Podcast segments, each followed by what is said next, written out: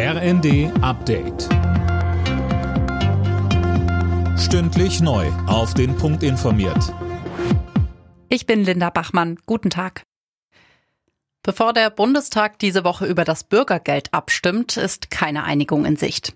Die Union findet nach wie vor, dass das Bürgergeld falsche Anreize setzen würde und will das Ganze im Bundesrat blockieren.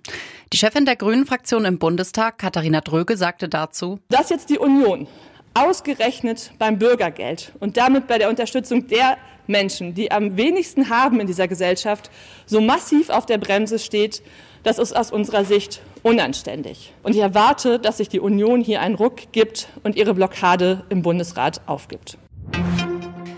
Weniger nebeneinander herleben und ein stärkeres Mit- und Füreinander. Das wünscht sich Bundespräsident Steinmeier.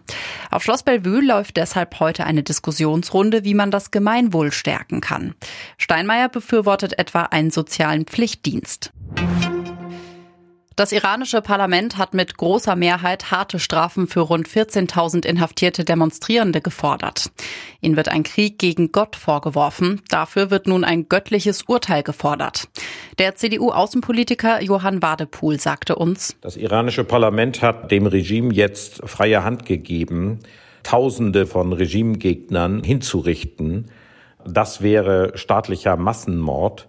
Die Bundesregierung kann da nicht weiter zuschauen. Wir brauchen endlich wirksame Sanktionen. Wir brauchen eine neue Iran-Politik. Mit diesem Regime kann Deutschland überhaupt nicht mehr zusammenarbeiten.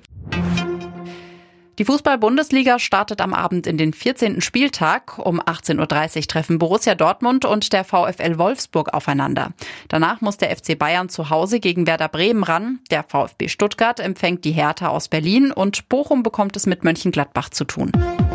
Alle Nachrichten auf rnd.de